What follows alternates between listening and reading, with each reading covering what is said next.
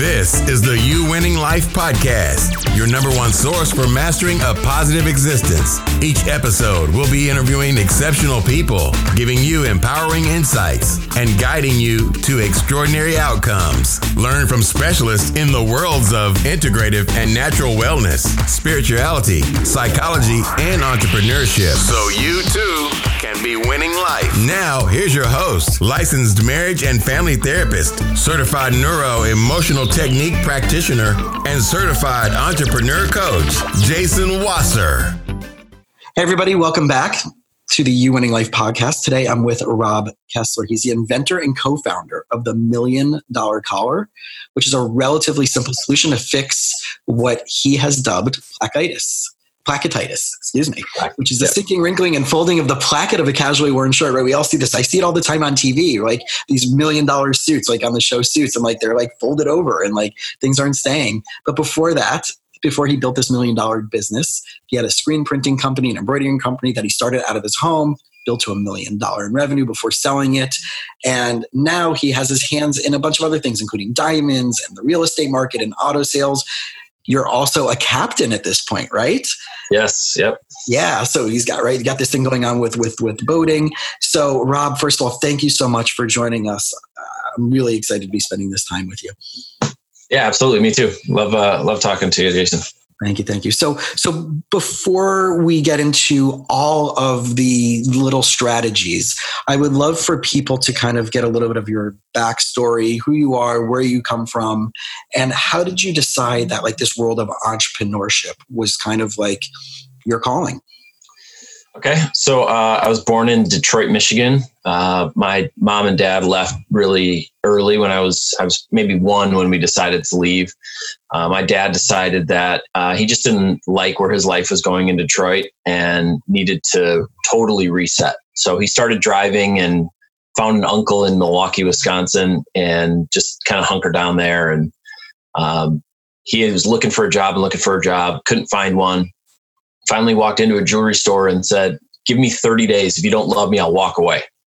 And after 30 days, the guy fired his brother in law and hired my dad full time. He knew nothing about diamonds, nothing about jewelry. I mean, his first customer was like, Let me see this ruby. And he pulled out an emerald. Let me see the ruby. Here's a sapphire. like, no, the red one, dummy.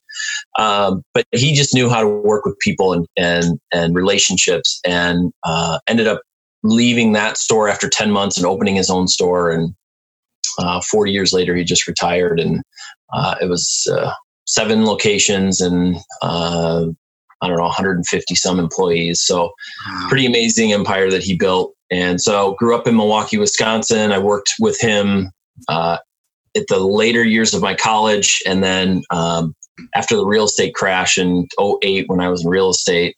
Um, he had a, a longtime employee that was retiring. So he said, Hey, you know what? Your industry's down. I got a position to fill. Um, so I came back and worked for a couple more years and then went off on my own. I had my own screen printing business was going.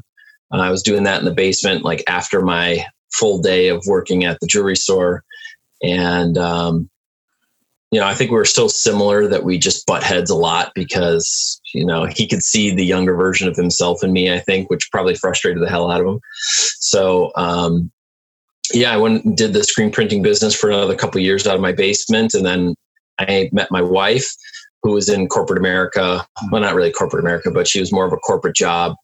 Um, she was really into fitness, so she started doing fitness stuff on the side. And uh, after about a year and a half together, we decided that she was going to quit that big time job. We bought a big 6,000 square foot building. She opened a gym. I moved my screen printing business out of the basement finally and uh, we rocked and rolled. So we did that for a few years, and then uh, about five years ago, we sold everything we had, the business, the, everything, and moved out to California and started over.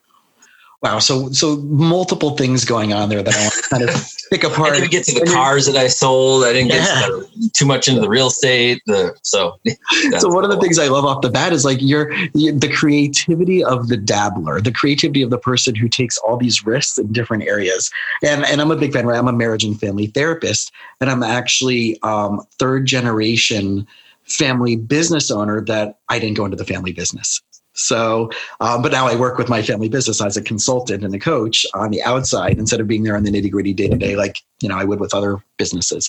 So uh, there's a lot I would love to like pick apart about that, right? So you were like already doing this stuff in high school. You were kind of like led into this path in a way that informed a lot of your future decisions. Like when did you know that like business is for me. Like, you know, I find that people like kind of have their calling in a way. And there's sometimes that intergenerational pressure of like i'm just going to go into the family business versus yeah. like how did you know that this was like your thing? And like you wanted it whether it was diamonds or real estate or silk printing because i know the the backstory that you didn't share is that you were trying to get something printed and you couldn't find a good enough deal so you ended up doing it yourself.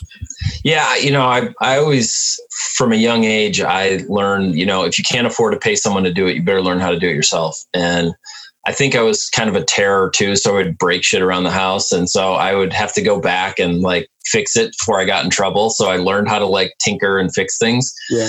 Um, I got really really lucky in high school. I got hired at a little soccer and volleyball store, and from day one, I was given all of the confidence, all of the support, um, and so I from that moment that I walked in, I felt like a business owner. Mm. I mean, I'm 17 years old and this guy's like here's the key to the store. Here's the combination.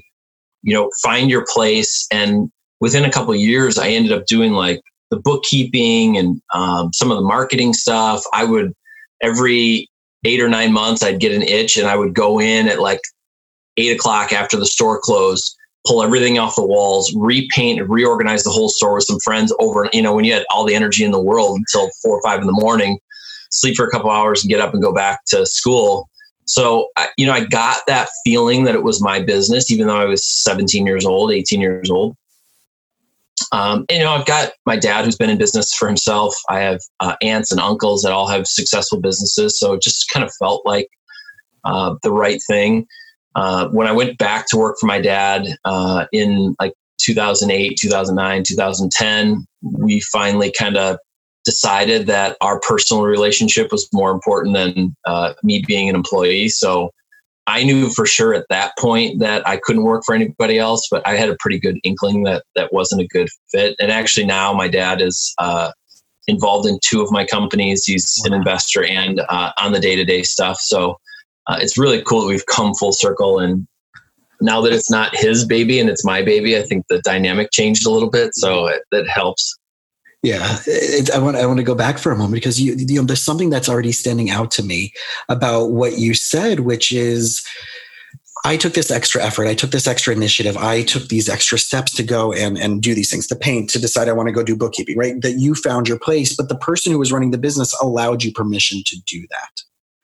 And yeah, it was amazing. Right? How, how first of all, mad props to that person, right? Because usually it's the Colonel's secret recipe and I'm not going to share it with anybody and it's mine and you just work for me and I'm not going to trust you and I'm not going to empower you because God forbid you can learn the secrets and then move on and do your own thing.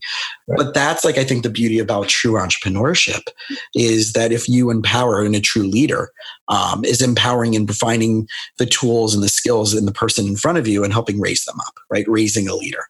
Um, so I'm a big, big fan of that. So it's really cool that you, you had that experience. Do you think if you didn't have that, you would be where you are now? Like, I mean, I know, like, right, you said, like, you're from your dad's inspiration and the stuff you're doing with your family, but what what credit do you give to that type of experience, like mentally or psychologically, about empowering yourself to learn new trades or new tricks or new tools or new skills that maybe you wouldn't have gotten you know, it's always hard to, to know how life would have been without, but uh, you know, I always go back to that story. So it had to have a huge impact on my life. I mean, you know, I did like, you know, I'm from Milwaukee, so we have Summerfest, so big, huge music festival, and then that those grounds are used. So I would serve pizza. You know, that was like the 16 year old job. But when I'm 16 and a soccer player, and I work at a soccer store, and I'm making eight bucks an hour, and I've given my heart and soul to it. When I ended up going to college, my first two years, I would go to work in the morning for like two hours, drive over to class, go to like a class or two, go back to work for maybe two or three hours, go back to another class or two, and then go back to work and close the store. So, and there was nothing more than I just wanted to do it. Like I, it, it didn't matter. Like I almost quit college after two years because I thought I'm making 14 grand a year. I'm living the high life, you know, yeah. partying every night and working all day and going to school. And the school is just getting in the way. But uh, I ended up finishing up and being the first person in my family to graduate college. So, congrats. Um, you know, I, yeah, I mean that that. It, so his name was Tim Snyder. He was the owner, and uh, he ended up unfortunately dying very very young and very uh, abruptly. Uh, I was actually on the phone with him 20 minutes before it happened, and mm-hmm. it just was uh, a pretty brutal time losing him because he was a mentor and a you know friend, and he gave me all the all the inspir- uh, all the confidence in the world to be what I wanted to be. So um, yeah, yeah, he I give him all, all the credit it's it's such a powerful concept this idea of mentorship. And i talk about that a lot where you know we can look back at different stages in our lives and see in addition to our family who positively and negatively crafted our success right? Yeah i mean he was just one of those people. There was like i think six or seven hundred people came to his funeral and he's from small port washington wisconsin. So mm. he was just one of those people that you met him he made you feel like you're amazing and uh, you just never forgot him. You know, he had nicknames, he knew people everywhere. Mean, he just was the most genuine guy. What's really funny though is um, he ended up leaving, selling that company to his partner, the, the soccer volleyball store, and going to work for my dad. My dad was mentoring him. So he left to go work for my dad. And when he left, he said, uh, when he came to work for my dad, he, did almost the same thing that my dad did. He said, I don't care what you do. I don't care if you even pay me, but I'm coming to work for you. And at some point, you'll find a position for me. And he ended up becoming like this liaison between all the salespeople and trying to get them to the next level and literally created a position for himself within my dad's company. And my dad looked at me one day and said, he is going to be the next guy to take over this company. He is the epitome of what you need. And um, you know, I always try to follow his his lead and um, you know do what I could for him. Yeah. So, do you believe, based on your experiences, that like business ownership, successful business ownership, or successful entrepreneurship is either in someone's DNA, or it can be something that's completely like learned from scratch, or somewhere in the middle? Like, what would be your theory? I think a lot of people, you know, want to do it, and some people do it to a decent level. But I think there's a, a, a misconception of what you need to be to be an owner. You know, you always see that image of a boss versus a leader. Mm-hmm. And the leaders are the ones that build those monster companies that have, you know, a bunch of high school and college kids working until three in the morning because they want to for eight bucks an hour. Um, you know, that's a leader. And the leaders are the ones that, that really separate themselves and their companies. And I think as an entrepreneur, that's one of the hardest things to do, like you said before, is turning over those reins and putting your faith into somebody, you think that you can do it the best. But I've got a bunch of people that, you know, think about a great electrician or a great plumber. Like they're terrible business people. They're like, oh, I'm just going to go do it on my own. It's like, I'll be there at noon. And then they show up at, you know, three o'clock the next day. It's right. like, you're a great plumber and all, but you need to get somebody doing your business side. So uh-huh. Um, it's not for everybody.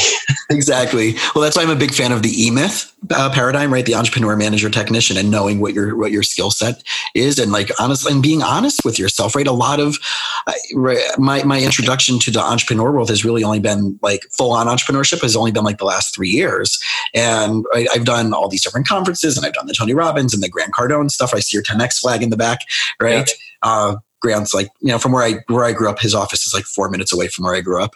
Um, his now office, not his former California office. Yeah. Right. Um, so, and I have friends who are very close to them. I know people who work for, right. So, but you know, but you see the people in some of those circles, and we're like, oh, they're just trying. There's no relationship with with a lot of these things, and I feel like you just defined the epitome of a beautiful entrepreneur leadership based relationship that is not only being successful as a business, but is also successful around crafting people. And it sounds like that's what you really benefited and have, you know, mastered. yeah, you know, um, I can't remember what book it was. It might have been Good to Great, but mm-hmm. um, you know, he talks about all the people on the bus and just you know, you may have the right person, they just may be in the wrong seat, and um, yeah, finding people's talents and letting them explore where their passion is. I mean, you're going to get so much more out of somebody if they can do what they actually want to do instead of forcing them to do something. Right. So, yeah, I mean, Tony Robbins Grant, um, my dad actually was about 11 years into his business and ready to hand it over because it wasn't growing at all. And he went to see Tony Robbins and it changed his whole life. I mean, he went, he grew double digits, like 50% a year for 10 straight years. I mean, it was just game changing. Um, you know, I think he was in that turmoil where he didn't know what he was going to do. He literally was went to the the competitor down the street was going to hand him the pink slip to the business because he was so frustrated and hadn't grown it at all. And Tony got him to think outside the box and think about you know how to look at things differently. And it was he was in that turmoil, so it really resonated with him. My dad sent me to Tony as well, so I did the Walk of Fire and. Um, but it was a college present. I was working for my dad. I was just just about to leave uh, Milwaukee to move and open up a store for him. I'm 22, 23 years old, making a pretty good living, 40 or 50 grand a year, selling in my family business. I two cars and a motorcycle. I'm like, I, have no turmoil. Living so large, man. Didn't, he yeah. didn't really resonate at that time. Um, but you know, I go back and and when like even right now, I mean, I go back and I'll, I'm reading um, you know, Unlimited Power and Awaken the Giant. I'm just rereading and the classics. getting that stuff back in. And, um, you know, I think this, those are good resources to go to, even if you can't have a conversation. So, my dream in life is to be able to get my dad and Tony in a room because uh, there's not a lot I can give my dad at this point. Mm-hmm. So, you know, he can he can get whatever he wants, but to get him back to the guy that changed his entire life and my life and my brother's life and my sister's lives, um, I mean, it would be the best gift in the world. So. Well, it sounds like with Artie, your creative mind, that you're definitely going to find a way. I mean, sometimes it has to do just with the ask of who knows, right? Putting it out to your social network. Who, right? Who knows? Who's got an immediate connection with Tony that can pull this off for 15 minutes? For, you know, help me pull this off for 15 minutes. I got a couple people. I'm just like easing my way into it. So be bold, my yeah. man. Be bold. so right, I did that for Howard Behar from Starbucks. I saw his book, and um, right, it's not about the coffee, and he's the former international president under Howard Schultz. I just literally took a blind shot and directly emailed him and mentioned some people that I'm friendly with from the from the from that business entrepreneur world that I know he's connected to. And within 15 minutes, I got a response back saying, "Yeah, I'd love to be on your podcast." Like this is the guy who literally brought Frappuccinos wow. to the market and built every single store outside of North America. And he was the North American, you know, retired as the North American president of Starbucks. But like, this is like, you know, the second in charge of, of you know, under Howard Schultz. And it was amazing. And it was just like, all I had to do was ask. Right. So I don't know. I'm just getting. I, I, we're just becoming friends, but like I'm gonna. I'm gonna challenge you. I'm gonna like. I, am gonna hold you accountable to making this All happen right. for your dad. I'm gonna work on it. Good.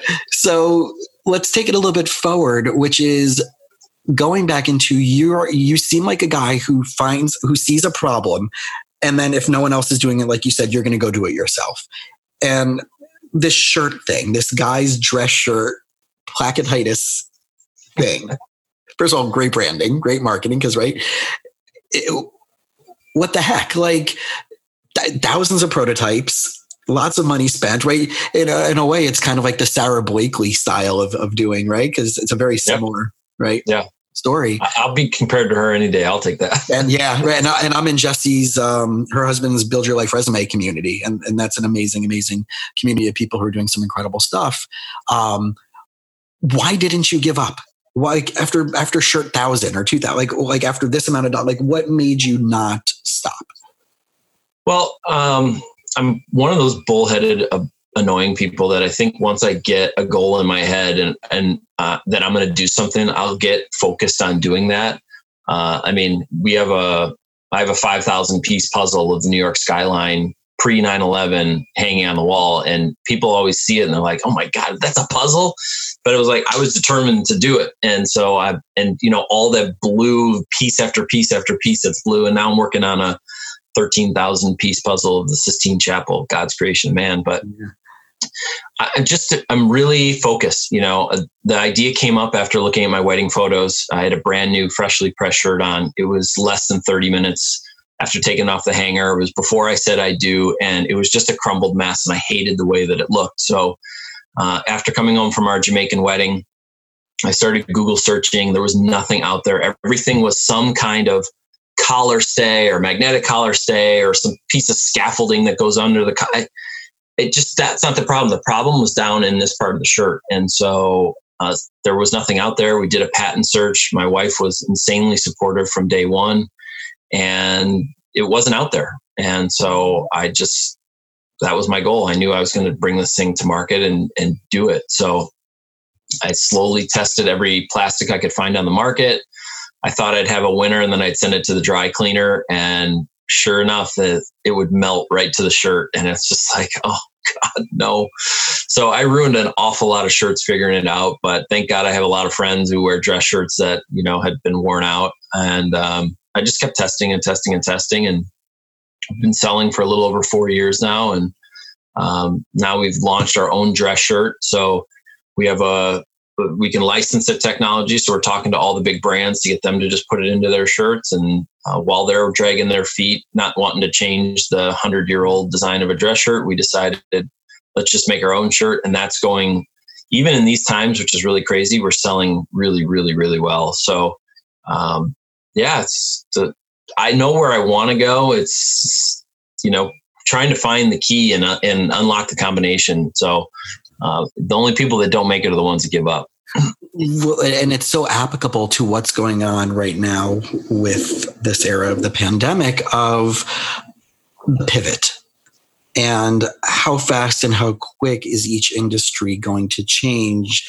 what you said the hundred year old way that it's been done no longer exists as of a month ago a month and a half ago right? And i had within 24 hours i had to pivot my whole private practice from being in person to right to being online. And as i we were talking before our, our this this call um, where my lease is up in a month and a half. And i'm like i don't know. Do i just like close down my office and go fully online? And what will that allow me to do? And is there a risk of losing people? And when if things get better in six months? Are people going to now be like well where's your office I don't know, right? There's so many different things that we have to pivot to the new rules, which are you get to make up your own rules. And I really do appreciate about what you're saying is that while they're dragging their feet, I'm going to reinvent the game. And I'm going to do something that yeah. they're not providing. I, you know, it, it's funny. I always hear the feedback. Well, I don't know if my customer has this problem. Well, then I, why am I selling my product to your customers if they don't have the problem? Yeah. You know, or they don't even know because they didn't even think outside of the box enough for it to be aware of being a problem because we are so stuck in a logical way. We have our sequences in our brain, right? Neurologically, you probably know this from the marketing side. Like we only see things based on the neurological paradigm. So we're never going to think and solve a problem or choose something differently outside of that construct. Well, you know, and I think there's that, you know, corporate pressure of I got to this role, I'm going to fly just under the radar so that I can keep my job and not step outside. Uh, fortunately, we're actually working. We were contacted in October, it's April now, uh, by the company of the dress shirt I was wearing on the day of my wedding. And so who was who we wanted all all along they contacted us. And so we've been negotiating with them we've been talking and then all of a sudden all kinds of stuff came up. But you know i think most people are just afraid to make a change. Mm-hmm. i think for a, a, lot of people in corporate america are like i said i think they're stuck in this i want to keep my job and i don't want to step too far outside the bounds. But you know you can, you're right you can't do things the way that they they've always been done i mean the biggest company PVH, who has Calvin Klein and Van Heusen and all these. Mm-hmm. They came out while I'm coming out with a technology for the 90% of dress shirts that are worn without a tie. They came out with a stretch collar great. Nobody's wearing a tie. Who cares how much? Why do you need a stretch collar when nobody's but wearing you're not buttoning it all the way up anyway, right? right? So, you know, I look at them as the oil tanker that you know, or the Titanic that needs to take that a long time to turn, where we can pivot. And so, you mentioned pivoting, and we've probably pivoted the company four or five times already, just because uh, you know that's where the customers feedback is. We did a kickstarter in 2014 before we even launched the company and we didn't get funded but people unequivocally said why are you trying to make your own shirt? We were going to do our own shirt at that point um, they said why not license the technology and why can't i upgrade the shirts i already own and we're like oh my god yeah you already know what fits what fabric you like why not make it so the whole design changed when I thought I had it. It all changed, and I had to come up with a universal design that fits into every single shirt, which is what we have now.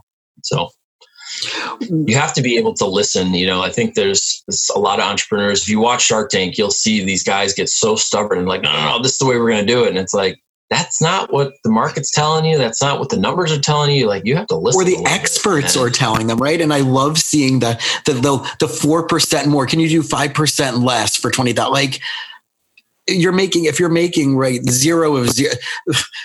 50% of, of something is always better than 0% of nothing right? And again, I think yeah, I, I, you know, we we've talked about Shark Tank and these things, and then you know, we can we get investor uh, reach out a lot on both of our companies, and you know, obviously, we'd love to be on Shark Tank for the exposure and and working with one of those guys that has the connections. But you know, we keep talking about having you know fifty percent of a grape or you know ten percent of a watermelon, so uh-huh. it's uh, it's a lot different you know thought process of where you can go with some cash and some connections and it's a long it's a long thing and it's a big difference. And i know that like this is the mentality that like my the, one of my mentors one of my coaches rick sapio is a, a billionaire capital venturist. And he's the whole, his whole first primary starting point is the fire the fire or so to speak kill superman superwoman right? You think you're going to do it alone. If you're not going to hire the right experts, if you're not going to consult with the right experts, if you don't find the right accountants and the right attorneys and the right business people and the right marketing people, you can't do it right. You're never going to grow to the potential success that you know, you know, for me, it's a little bit different, right? Because I have associates that are working under me. I have another therapist and a chiropractor and a nutritionist, but right, I, I still have to empower them to get the right clients and have to help them market and stuff like that. But once they're seeing a client, it's money that's coming into my pocket without having to do anything. And my job is, if it was a different, rate previous to the pandemic, it was just how, how can I get that to scale with how many people, right? Mm-hmm. But at the end of the day, I still have to see a client in order for my money to come in at the higher value. And there's a way that I have to figure out, like, as a business owner, well, I would rather be working with five people like you on retainer for the course of the year than seeing 30 people a week and, and basically make the same equivalency of what that is, especially when it's a higher value for me as well, right? And it's much, yeah. much more enjoyable. So like this is a time for everybody in business to like really think about like who have I always really been wanting to serve and what are the problems I really want to help solve? Not because the economy forced me into doing X, Y, and Z and I had to settle there, or I'm afraid of making a rift because I want to keep my job. Yeah, you know, and I love what Grant says. Grant Cardone is big mm-hmm. on, you know, the rich people are good at buying time. And so for every person that you have under you that can do, and if you can accept, you have to accept 70% or 65% of what you can put out. If you can accept that, you can create time. And that's the one thing that money can't buy, you know. So finding the right team and getting them in place. It's it's funny because, you know, like I said, I, I if I couldn't afford someone to do it, I had to learn how to do it myself. But you can only do so many skills. And while we're trying to scale this business, fortunately, I have a business partner that is the opposite of me um, and is really good at a lot of the technical and the graphic stuff. But even at that, it's like, look, we need to, we need to hire people that know, you know, the email follow up system inside and out so they can build that and we don't lose people out of the system. You know, it's time to get those pieces in place so that we can really start to create time because you get a good email follow-up system that's like having another employee so spend five or ten grand get it dialed in and not think about it again and you know, what do you think for an employee? Right? Because for a lot of people, it's kind of like I can put that money in my pocket so I can pay my bills right it's the it's the it's the short term versus long term right? That people we're very short sighted and yes obviously people have to pay their bills but where did you find for you where it's kind of like okay i'm going to sacrifice a little bit more of income in order to bring this person onto my team?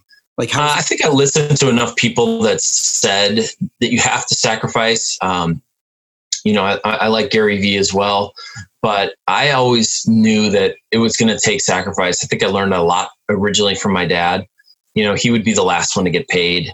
Uh, and you know, while he's building this business, we ate a lot of beanies and weenies, as he called it, um, because you you you know that there's in the long term it's going to work out.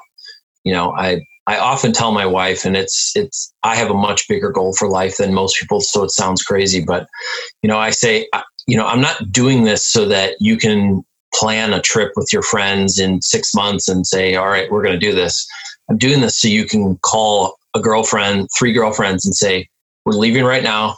Pack your stuff.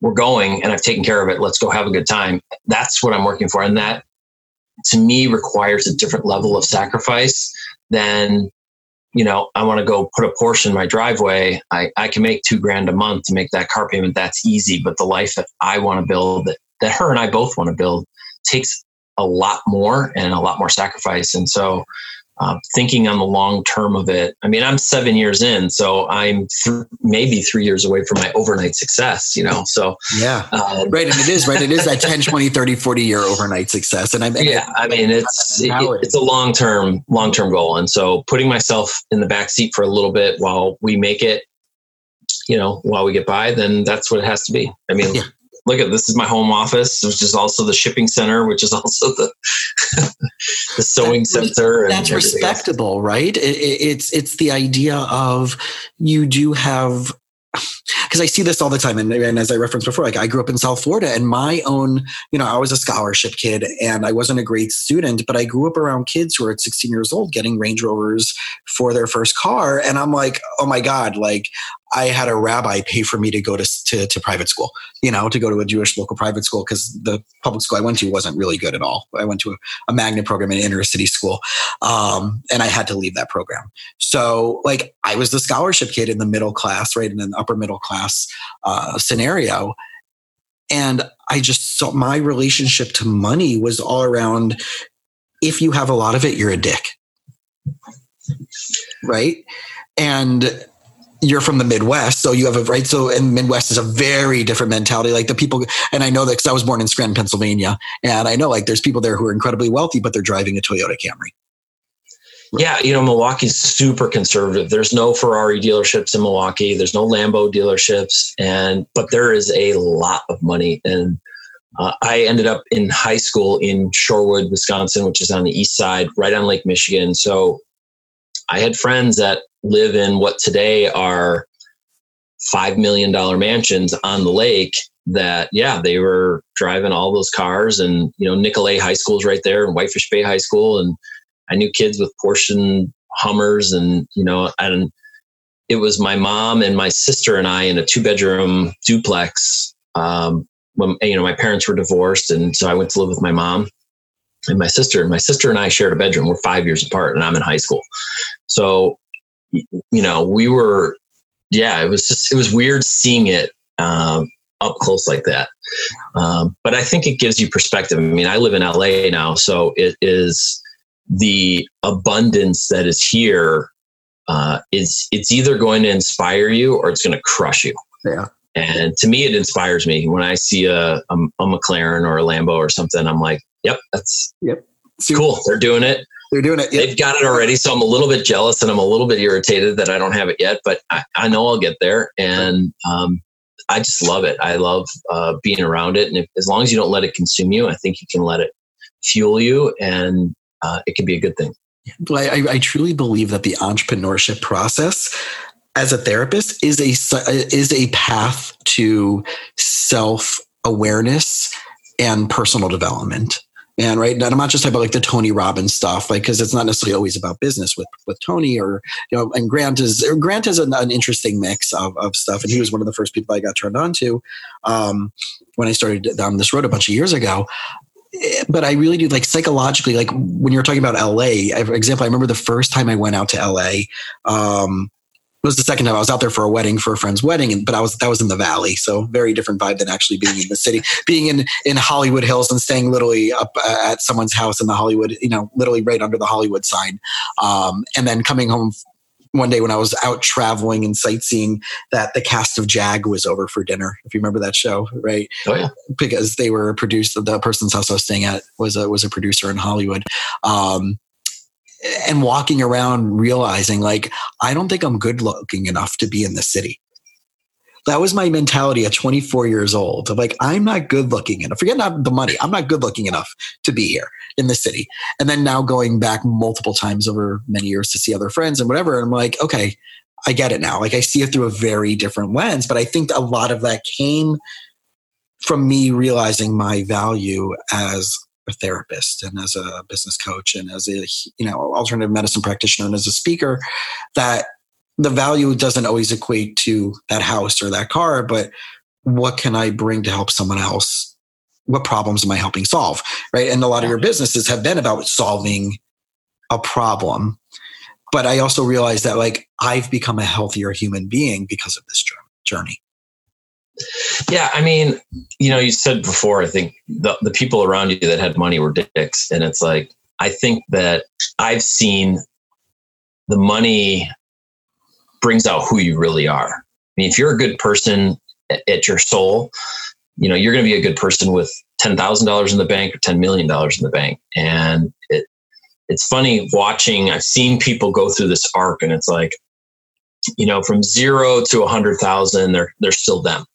And all of a sudden they hit like 200, 250, 500, and they get this ego like this, like they are this the best thing ever. And then once they get past that like half million dollars a year, kind of like, okay, well, now they start hanging out with people that are, bigger than them. And then they're like, gets maybe put back in their place a little bit. And then, you know, I even watched it through my, my dad went through that phase and it was just like, okay, well, you know, but then he hit this other cycle and it was just like, man, he's just the most chill. He, you know, a bunch of kids. He's got seven grandkids now, and it's like, you know what? If something breaks, it breaks. It's just stuff. We can always replace it. But uh, when I was as those kids' age, hell or high water, if something broke, you're in deep, deep trouble. That's the journey, so, right? Yeah. That's the unpackaging of it all. And I, um, I've spent time with Dr. Ivan Misner, who's the founder of BNI, the networking, the international networking group, mm-hmm. um, uh, over the last couple of years. Um, and I've had some really nice one-on-one conversations with him. But I remember, like when I saw him, um, when I saw him a few months ago um, at my business program in, in Dallas. Um, he said that he has been invited to Richard Branson's private island, uh, Necker, Necker Island, multiple times, right? And he's like, "Me? Like who the hell am i like just yeah. like you know like he he knows me and he spent time with my son and he he asked me questions and then we went on this other private tour of another island he's buying and like he like i was one of the five people like me and i'm like this is Dr. Misner. Like if like anywhere in America you go, someone's going to try to get you to come to a BNI networking group, right? That's like yep. a thing. And it's a great program and it's a brilliant thing. And he, the guy is one of the nicest gentlemen I've ever met and um, great storyteller. But even him, who has over a million members in his business all over the world, is still be like, you see value in, in right. me? Yeah, right? I mean, it's. Uh, I think being humble is is a much better way to go, and uh, yeah, you can you know you can pick who you're you associate yourself with. So. but you have to proactively choose, and I'm a big fan. And and my my my the people who know me pretty well, uh, especially in my when I'm giving my workshops and classes, like I'm like you're always going to hear me go back to one thing: core values, core values, core values, core values. And if you tell me your core values, I'll tell you what you should be expecting in your life. And if you're not living by that, then I can tell you why all your chaos is in your life. So whether you're a couple, you're an individual, you're a young professional, you're one of my businesses that I'm coaching, I can't help you unless I know your core values. And I can tell you why you're out of alignment because you're probably either A, not aware of them or you're not living in alignment with them. So that's where we need to do the work first. And bringing that into the next, you know, few minutes that we we have together, I'm really curious about the dynamics of a husband and wife entrepreneur dynamic and I know you guys own one business together. Um, and I know there's multiple things that are going on that she's involved with and you're involved with, and there is some overlap. So, what what has been some of the pros and what have been some of the cons of being husband and wife, both being entrepreneurs in your own right, but also bringing that home and maybe even you know on the business that you collaborate on together? Uh, it, it's been funny. You know, I I got into real estate when I was like 23 years old, maybe. And I would see these husband and wife couple teams. And I looked at that and I was like, what? You work all day together. You wake up in the morning together. You have lunch together. You go to bed together. You eat dinner. Like, what? And when I met my wife, uh, we clicked unbelievably from minute one. And once we bought that building, we literally, her gym was on one side, my screen printing business was on the other, and there was an office that divided them. And we sat 10 feet apart and did that for three years. And it was amazing. I mean, in those three years, we probably did 10 years worth of, you know, a normal couple's relationship. Mm-hmm. And, you know, there's, there's definitely hard times of, uh, you know, she has ideas or I have ideas and communication sometimes breaks down. But at the end of the day, you know, I know I've got someone that's got my back. She's, she knows that she's got someone that's got her back. And we've been able to work things out. Uh, we have a boat business together. We have a yacht charter business. So I'm a, a 50 ton master captain, which I've gotten since we've been here in LA. And, you know, I, I'm like the, I, you know, I captain and I kind of oversee the stuff, but she is so detail oriented. So it's really a good balance between she takes care of the stuff that I don't like to do and I take care of the stuff that, you know, she doesn't do. So, um, you know, when she's not doing that, she's a Hollywood stunt woman and she's incredible and a super badass. And, uh, you know, we just, just try to make the most of what we have. But, you know, when you spend this much time together, uh, there's always going to be, you know, headbutting and uh, problems. So it's, I heard something and I, am not the best at working at it, but I'm working towards it. And uh, somebody once said to me, if it won't matter in five years, don't waste five minutes. And, you know, when you're in the heat of a, a battle over something stupid, you know, sometimes it's hard to think about that. But if you can keep that in the back of your head when things are going down and just get over stuff quicker, it, it, will make all the difference in the world. 100%. It's so funny because I had my last call, uh, my last session before you and I jumped on this call was about those dynamics in a couple that's a family business. And the amount of time, effort, and energy they're spending on things that are completely superfluous. And not only support for superfluous, but they don't have any control over. And I'm like, how is that building your a your relationship and b putting dollars in your bank account by spending time on what's yeah. going on in the world and like but but but but you know but i gotta but i gotta put my voice out there is that putting those you came to me for two things help your relationship help your business is that towards it or against it, right? Yeah. Simple. And how much time, effort, and energy have you put into whatever that issue is that you could have then, right? Over the last week, how many hours? Oh, uh, whatever, half hour, an hour, two hours. Okay. So that two hours towards your business, what would that have done for you? It's really just a simple pivot when you get, you know, our brain goes into that fight or flight when we get when our heart rate goes up on something, we're automatically in reptilian brain, which is fight or flight, which is that old, you know, self sabotage what we would call self sabotage intellectually or psychologically. And you can't solve a problem from that place. No. Right. And and so our our job, right? You as a business owner and working with your wife, and my job as a therapist and a coach is right. How do we strategically, proactively, because we're all in a fight or flight right now with what's going on in the world. Oh yeah, I mean it. I I think it was Seven Habits of Highly Effective People, but it's you know the stuff you can control and the stuff you can't, and that really really resonated with me. And you know, my mom worries about stuff that she can't control sometimes. You know, you always have people around you that do, and it's to me, it's it's become an obvious observation. It's like, look, you can't do anything about it. So what you know, what can you do? Where can you spend your energy? But when you're in that mode and you think it's happening to you, it's hard to take a step back and say, look, I can't control that, but I can control this. And I don't know, maybe being a problem solver that comes a little bit easier to me, but mm-hmm. uh, yeah, and you just can't spend. Oh, it's so exhausting to spend energy on stuff you can't do anything about. Yeah, where does where does self care come in for you and for her on this? Like, what's that process as? Right, you're running multiple businesses, you're a married couple, you have other stuff going on what, what's what's the process and journey of self care for you guys that's been working? So you know we've we we do therapy. Um, I think I relate it to having a coach or a mentor in business. You know, she's been riding horses since she's eight years old, and she still rides. She rides two days a week, and she has a trainer. So it's like, look, you've been riding for your whole life basically and you still have a trainer because you want to constantly improve. And like you just said sometimes you can't see what's right in front of your face. And so uh, recently we had uh, our therapist said you know what what did you do early on that you guys don't do anymore? And i was like you know what?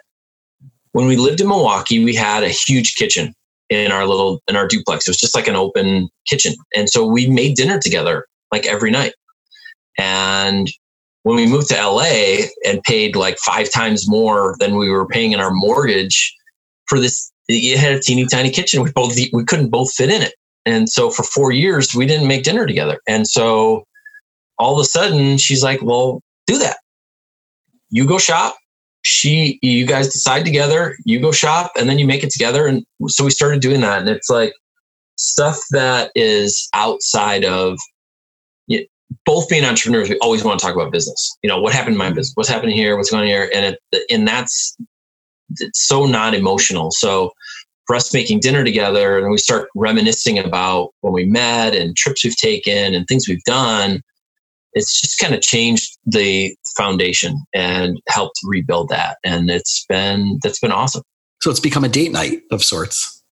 Yeah. I mean, we can't go out anyway. So, right. you know, we typically, you know, make dinner at home because, you know, we moved to LA thinking that, uh, knowing that there was opportunity here. And so, um, become coming from Milwaukee and you know we sold my business and our house and everything we had uh, we knew we had to kind of take it easy because if you leave the house out here you're spending 150 or 200 bucks real quick especially for the couple so you know we just don't do that And it's another thing that we sacrifice because we want to get to a further point so it's better for us to have the cash in the bank we make dinner then we can meet people out um, but yeah, I mean, I, making dinner is it's been great. It's been like a little date thing, and um, it's cool. You just got to do what you can do with what you can do. So, is there one thing that if you can maybe like sum it up, and I kind of call this like my on one foot moment of if you can distill everything down in a shareable kind of like if the people out there can do this or if they learn this or they they apply this in their life this will make things so much radically easier and more meaningful or more successful for them that you feel like really is like the distillation of everything to this point that you've accomplished. Um yeah i mean know where you're going that certainly helps i mean you know begin with the end in mind as stephen covey says um, you know, if you don't know where you're going, any path will get you there. And so, you know, my wife and I really hit on when we first met of what we wanted out of life. You know, coming from super conservative Wisconsin, she's from Green Bay, even smaller than Milwaukee. Um, we knew we wanted to do stuff that the people around us weren't really talking about. And so we connected on that level. And, you know, when we when we're battling over dumb stuff, it's because we've lost, we've forgotten where we're going. And so when we can divert back to, look, this is what we want to do. This is where we want to go. We want to travel. We want to do this, that, whatever. Um, I think knowing where you're going is certainly help, uh, help is a guiding light. I think. Yeah. And having those conversations not being afraid to have those conversations. It's not always easy. But. No, right? But uh, but I think but, but that's like in the business mindset. Like we have to have these conversations, or something's going to fall through the cracks, and we don't want that to happen on that right on the financial side.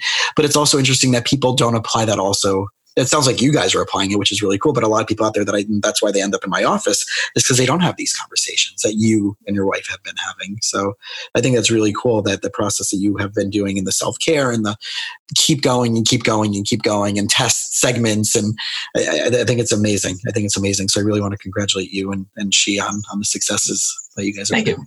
Yeah, well, you know, every day is a is a choice. You know, we wake up. I wake up every morning. She wakes every morning and said, "We're going to be married. We're going to figure out today, and um, you know, we'll do it again tomorrow."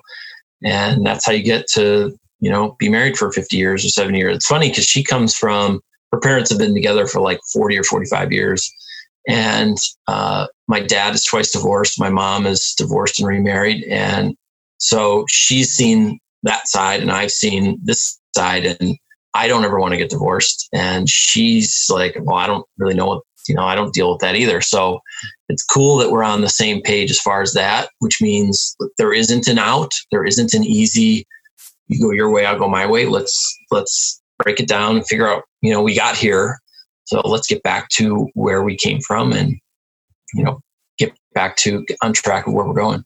Yeah. So in other words, keep it simple, stick to the basics do lots of Kiss, of I love that. Keep it simple, stupid. Right? Keep it simple, stupid, right? and, and and do lots of cooking together. Do as many activities. Share right? It is. It's the it's the like right. What what is when you do business with someone, right? You you're trying to do business with like-minded people who are trying to accomplish like-minded things. And that really does have to apply to your personal relationships as well, especially your your most intimate relationships. Yeah, absolutely. So if people want to track you down, right, where, where, can they find you? How can they reach out to you? I know you've been on a bunch of different podcasts and you're doing some really cool stuff. But what's the best way for people to to one track you down uh, if they want if they have questions or they want to get involved in the business or become you know whatever maybe from the business side, um, but also like social media and buying the products. So uh, I don't tend to do a lot of personal social media. Um, so I have a LinkedIn uh, I'm on there. My two companies are called Million Dollar Collar. That's the technology that I invented. Uh, and then our shirts are called Go Tieless, the first shirt designed to be worn without a tie, uh, with obviously with Million Dollar Collar already built in.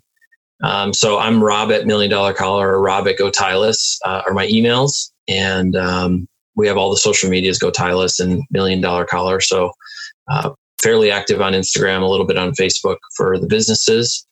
And uh, the boat business is Bella Boating. So if you're in LA or you want to get out on the water and you know see some dolphins or whatever, we have a, a, a great boat for that. And um, yeah, that's it. My wife's a stunt woman, so she's uh, like I said, she's awesome. That's cool. Is there anything that we might have seen her in? She was a, a Skrull soldier in Captain Marvel, so that was probably the big blockbuster that she did. She doubled uh, Taylor Swift in a music video. That was pretty incredible. Um, we helped uh, Beyonce with a music video on our boat, so that was pretty insane. I, I, I love when people come on the boat. I'm like, Beyonce sat right there, and uh, so uh, yeah, we've done some cool stuff. She's done. Uh, she's had a pretty amazing career. For only been in it three years, she's worked on I don't know thirty or forty or fifty shows. So um, she's she's set a goal and go after it kind of girl, and she she definitely has epitomize that. She inspires me to, you know, go after and keep going and, you know, get up early and get my day going and, you know, provide her that life that I told her I would. Beautiful. Well, I appreciate so much the time you've been able to share with us today. I know there was a lot that hopefully people are going to get from from today's episode. And uh, as always, if anybody has any questions, you have all the the ways of reaching out to him to get to buy the, this product. Right? If you're a guy, and even though we're working from home, you know, we still we need to show up every once in a while to a meeting in a really good shirt. So treat yourself to something new, and. uh and, and, and show up in a, in a way differently than you have for the last 100 years, like the way the other companies. Yeah, yeah. If you like uh, wearing dress shirts without a tie, we can we can upgrade the shirts you already own. So we're in 600 dry cleaners across uh, the U.S. right now. So you just drop your shirts off, have them install it, and costs about 10 bucks a shirt once it's installed. It lasts life, um, and it will prevent the front of the shirt from collapsing. So it's uh it's a game changer. Just check out milliondollarcollar.com.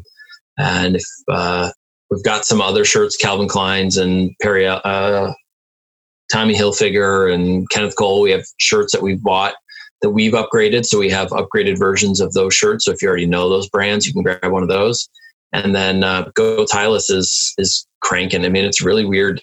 I think uh, with the lockdown situation, people are going turning to e-commerce unlike ever before. I mean, there's a lot of people that have in the last 60 days have made their first e-commerce purchase ever. Mm-hmm. Um, so there's a lot of business on e-commerce, and our shirts are selling unbelievably well. So a uh, couple color. I mean, we only have three colors right now. We just start bootstrapping and just launched that. So it's incredible that we're selling as well as we are with just three colors. But we've got another one in production and another five or six coming um, in a few months. So um, yeah, it's, it's been wild. So Awesome. Well, congratulations again on the success and for sure what's going to be as within, like you said, within the next three years to hit that massive goal that you've been doing that long marathon to get to.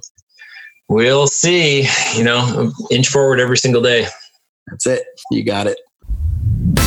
Thanks for listening to the You Winning Life podcast. If you are ready to minimize your personal and professional struggles and maximize your potential, we would love it if you subscribe so you don't miss an episode. You can follow us on Instagram and Facebook at Jason Wasser, LMFT.